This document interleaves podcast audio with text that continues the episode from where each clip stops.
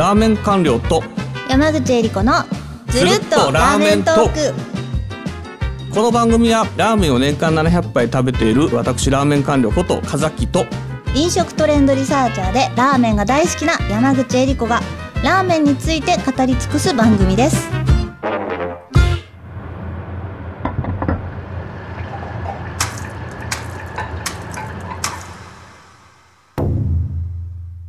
第25回目のテーマは世界ラーメン事情パリ編パート2です。はい。いやいやごめんなさいね山口さん。あのこのパート2やってくださいって言ったの僕でこのあまりにも入ってくる知識っていうのがこう新鮮で面白くて、ちょっとまあ続けざまに二度やるのはどうかっていう話もあるかもしれませんけど、私がどうしてもですね、いろんな話をもうちょっと聞きたい。なのでちょっとパート2をお願いすることにしました。官僚のこんなにワクワクした顔が見れるなんて本当はい。やっぱりインプットの方がアウトプットより楽しいってことが分かる。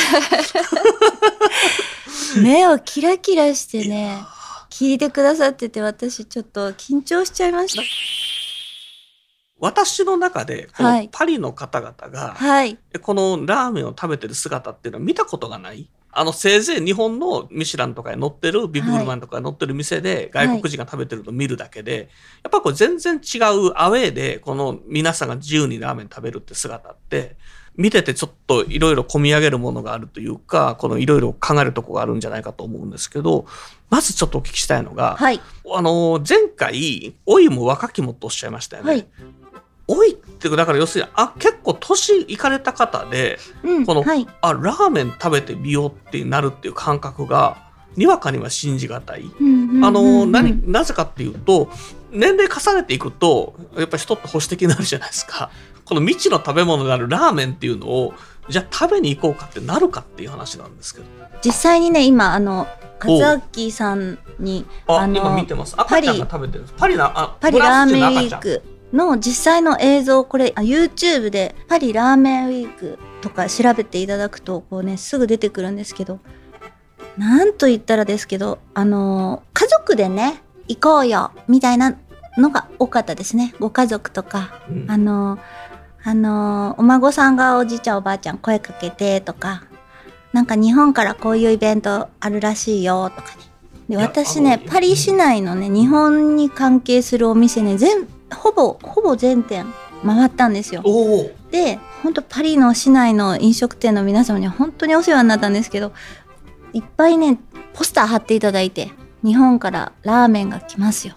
日本からパリに本物のラーメンをお届けしますと。ぜひ来てくださいって。でスタンプラリーにしたんですね。毎日来てペッてスタンプを押したら抽選ができて5つのお店お伝えしたと思うんですけれどもその5つのお店で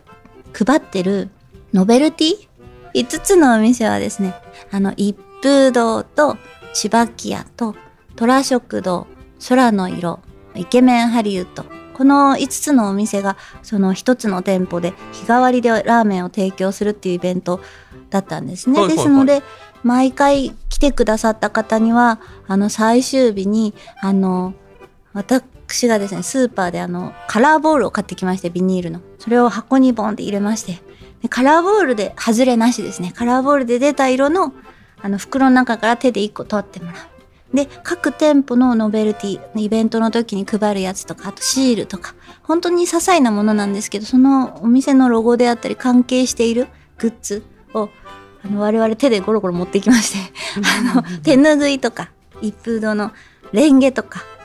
あのイベント用のそういうのを渡すと。だから来てねみたいな来てくれたら食べるだけじゃなく体験で終わらず思い出にもなるよみたいな。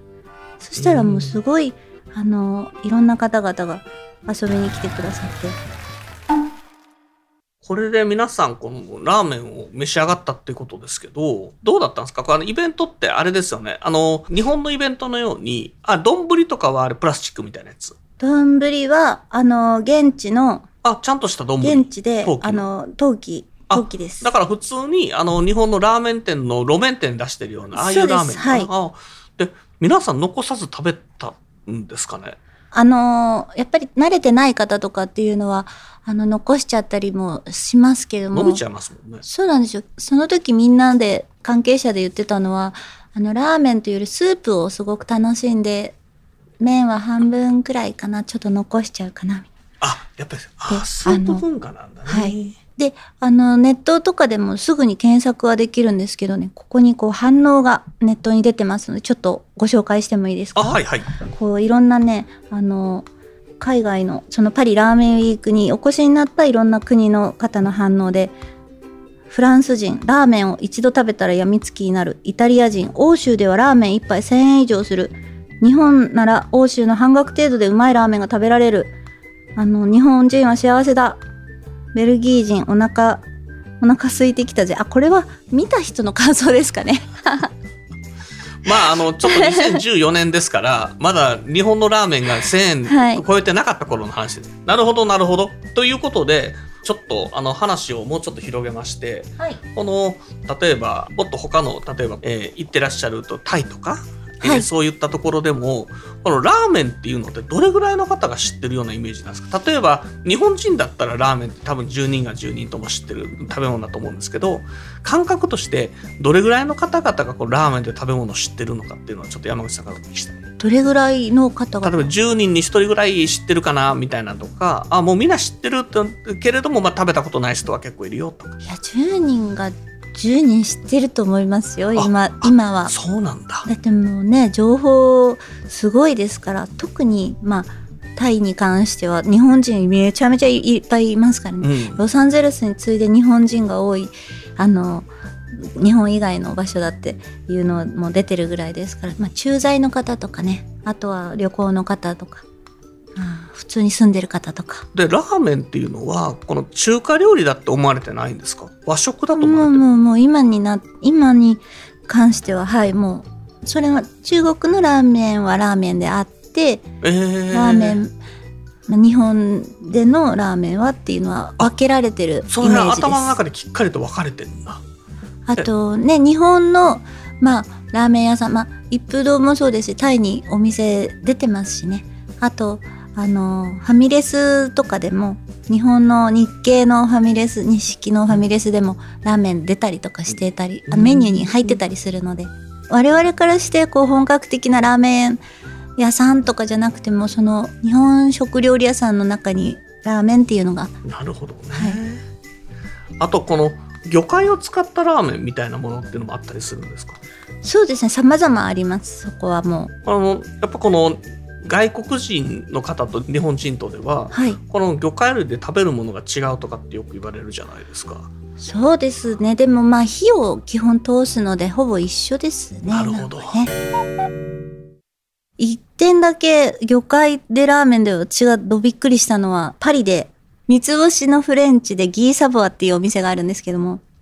そのギーサボアのシェフがラーメン屋さんをオープンしたんです。セーヌ川のほとりに。あこれはなんか日本のラーメンを知らないで作ってみた。日本のラーメンを知って俺も作るっていうのであギーサブアが、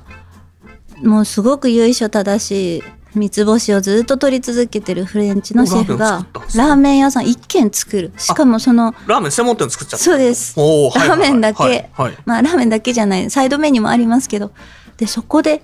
食べたしめ鯖ラーメンっていうのがあってなんかシェフが気まぐれで作ったというか遊びで作ってるんだろうなって思うじゃないですかちょっと。でうん私もちょっと軽い気持ちで行ったんですよ。まあどれどれみたいな。三つ星フレンチシェフが現地自分の国の実力を知ってる人たちにお披露目するラーメンとは何ぞやと思ってとことこ行ってそれがねしめ鯖がこう醤油ラーメンというかまあすごくあっさり系のスープのラーメンの上にこうしめ鯖がベーって乗ってるんですよ。うん。おおしめ鯖じゃんと思ってこうちょっとスープでもいただくぜって顔を近づけたらこうしめ鯖の巣がこうツンってくるんですよ。でこれをやったねギーサボアって。これは乗っけちゃっただけだねこれギーサボアと思ってニヤニヤしてまあこういうことになるよねって混ぜて混ぜてまあ締めたサバがラーメン乗ってたらさで最初一口ちょっとうんうん。スープ飲んで、まあまあまとまらないよねってまあいろんな人たちがこう具具の人たちがそれぞれの味をこう主張してるよね。しめ鯖だけで食べちゃおうかなみたいなそんなブツブツ言いながらこう混ぜて次の瞬間スープ飲んでもうどびっくりめちゃくちゃ美味しくなっててギーサバはそのしめ鯖ラーメンの見た目の奇抜さというかそれで日本人もびっくりさせつつ味も完成させるというねその混ぜることで完成する美学みたいな。すごいですね。最高でしたね。むちゃくちゃ美味しかったでえ。すそのあの温度が入るんですよ。しめ鯖締められてる鯖にこの適度なというか熱々のラーメンのスープがちょっと冷めたものがこうしみひたひたひたしみしみみたいな。でそのお酢の味がスープに干渉して味がちょっと変わるみたいな。その醤油とお酢がふわふわっとこう変わっていくみたいな。であの酢漬けになったあのキャベツとかもその辺に赤キャベツみたいな紫キャベツみたいなのが入ってたりとかそのいろんなパーツをわーいってこう混ぜて飲んだ時の完成度の高さ。もうフレンチとラーメンの融合を私は現地で体験しちゃったみいやたいなむしろフレンチとラーメンの融合って言っても日本はなんかフレンチでラーメンと融合してるって言ってもこのフレンチやめて、えーラーメン店で修行してラーメンをっていう感じでラーメンがメインでラーメンっていう形があってフレンチの要素を取り入れてるっていうのが多いんじゃない？あの多いような気がするんですけど逆ですよね。チシェフがね完全にフレンチがラーメンを作ってみた。それでも美味しいってこととんでもなかったこれ本当見た目はねびっくりするんですよ。なんかやだ奇抜みたいな狙ってる。混ぜそばなの？混ぜそばじゃないですよラーメン。あこれあのスープ入ってます。すね。あーこれ聞いていいですか？はい。このシェフ作作られたこのサブワシ日本でなんか何杯かラーメンを食べられたのかフランスの国内でこのラーメンを何杯か食べてえっと作られたのかっていうのこれってなんか知ってます？東京でもね食べにあの食べたりもしてたとは言ってますけどまあお忙しい方世界中も出てますしそもそもお店パリにありますからそんなねかまけたりとか修行なんか全然されないですしだからすごくラーメンの可能性を感じましたよね。なんか全く違うところから違う文化でラーメンをポンと作ってみたら今までのこの日本国内でのラーメンの進化とかで言ってるものがとはまた別ベクトルですごいものができちゃったよってことですか？そう。なんです。そこにはちゃんとしたフレンチのあの技法というか料理のベースがある上でのそう鶏のブイヨンとかねそのスープを取る出汁を取るとかそういうところにも全てフレンチのあの技がしっかりだからまあ美味しくないわけがなかったのにちょっと私ったらみたいな そんないやいやちょっとニヤニヤしちゃったわみたいなやっぱり食文化が違って全く未知の食べ物をお客様に出すように作るっていうのって結構大変だと思うんです。なのでやっぱり作った時に自分の舌が当然ラーメン自体じゃないのでラーメンあまり食べ慣れてないけれども美味しいと思えるかどうか。でやっぱりラーメン食べ慣れてる人が来ても美味しいと思えるかどうかっていうところ全部計算して美味しかったんですよね。そうですね。だからラーメンを一つのこう料理としてちゃんと向き合ってそれをこう材料分解とかその料理の技法としてどうやって音これはこうだよねっていうのを頭の中でこう理論的に考えて組再構築したらこうなったっていう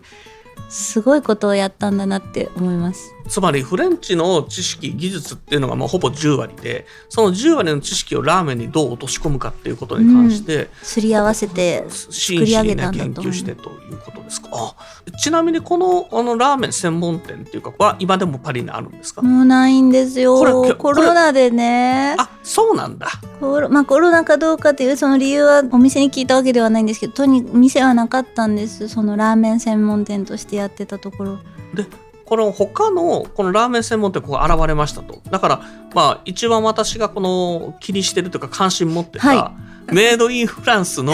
まあ生粋のネイティブのお店みたいな感じですよね。だから出自が全然日本になくて日本で修行してあ別に海外に飛んだわけでもないっていう、はい。そういうお店がある意味めちゃめちゃ美味しいの出してると。で一方で日本からもこのお店が出店しててさあの今回初め前半までおっしゃっていたようなお店がいまだに店出してると。そうです。で今例えば私そここまで例えば山口さんにこう魅力を語られても、はい。じゃああ海外行って定住するかっていうとあんまりそういう気にはなれないんですね。なんでかっていうと、はい、お店の数が少なくてであのバリエーションもないからうん。多うん。分1日に2杯ぐらい食べたとしても1ヶ月ぐらいでなく回るとこなくなっちゃうんじゃないかなと思ってるんですけどなるほど。パリに住んでるラーメン好きの方ってどうやってって過ごしててどういうふうにして精神を保ってるのかっていう平穏にね。パリのですねこれはね、まあ、ヨーロッパは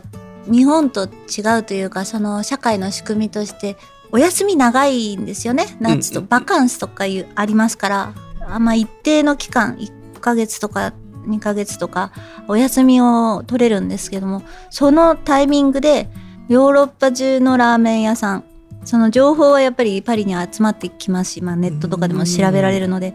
うん、ベルギー行ったりオランダ行ったりまあそれだけじゃなくてスペインの方行ったりサンセバスチャンの方行ったりとかモナコの方行ったりとかそのヨーロッパっていう舞台で美味しいラーメンを食べ歩くっていうのをあのしてますよ。あっちのラーメン好きの人なるほどラーメンに限らずですけどね。だから結局あの私とか日本のラーメン好きが、はいあ今回九州だ今回東東北だって言ってるのが国になってるわけうん、ですね、そうですそうです。すごいスケールがね。結構無事精神的にそれでもなんかヨーロッパ全エリアのラーメン店集めても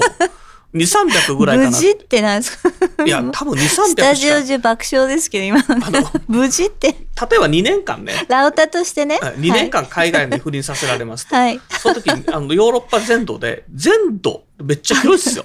で 広いそれで2、300あ2 300あるかどうかわかんないですけど、そこ知りたいんですけど、それぐらいしか仮になかったとしても、1ヶ月か2ヶ月で終わっちゃいます。あとは、あの、例えば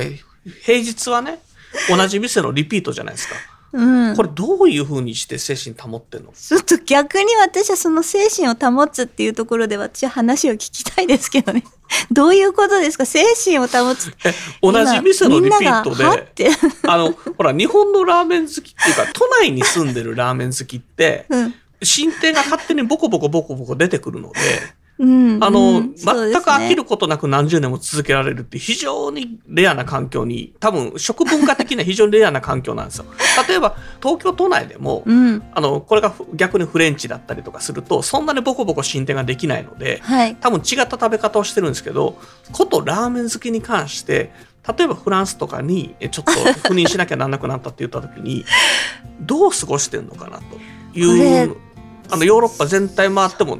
てら思ったよりも多分ヨーロッパ全土のこのラーメン店の数が多いのかしら。その辺は、そうですね。あの、2010年頃ぐらいからですね、イギリス、フランス、ドイツ、スペインを中心に多くね、あの、結構店出店してるんですよ。実際。はい。まあ、それぞれの都市でラーメンブームっていうのが起こっているので、あの、一都市で1店舗だけだとかではなくて、まあ、イギリスって言ってもロンドンだけじゃないですしね。あの、件数としてはですね、あの、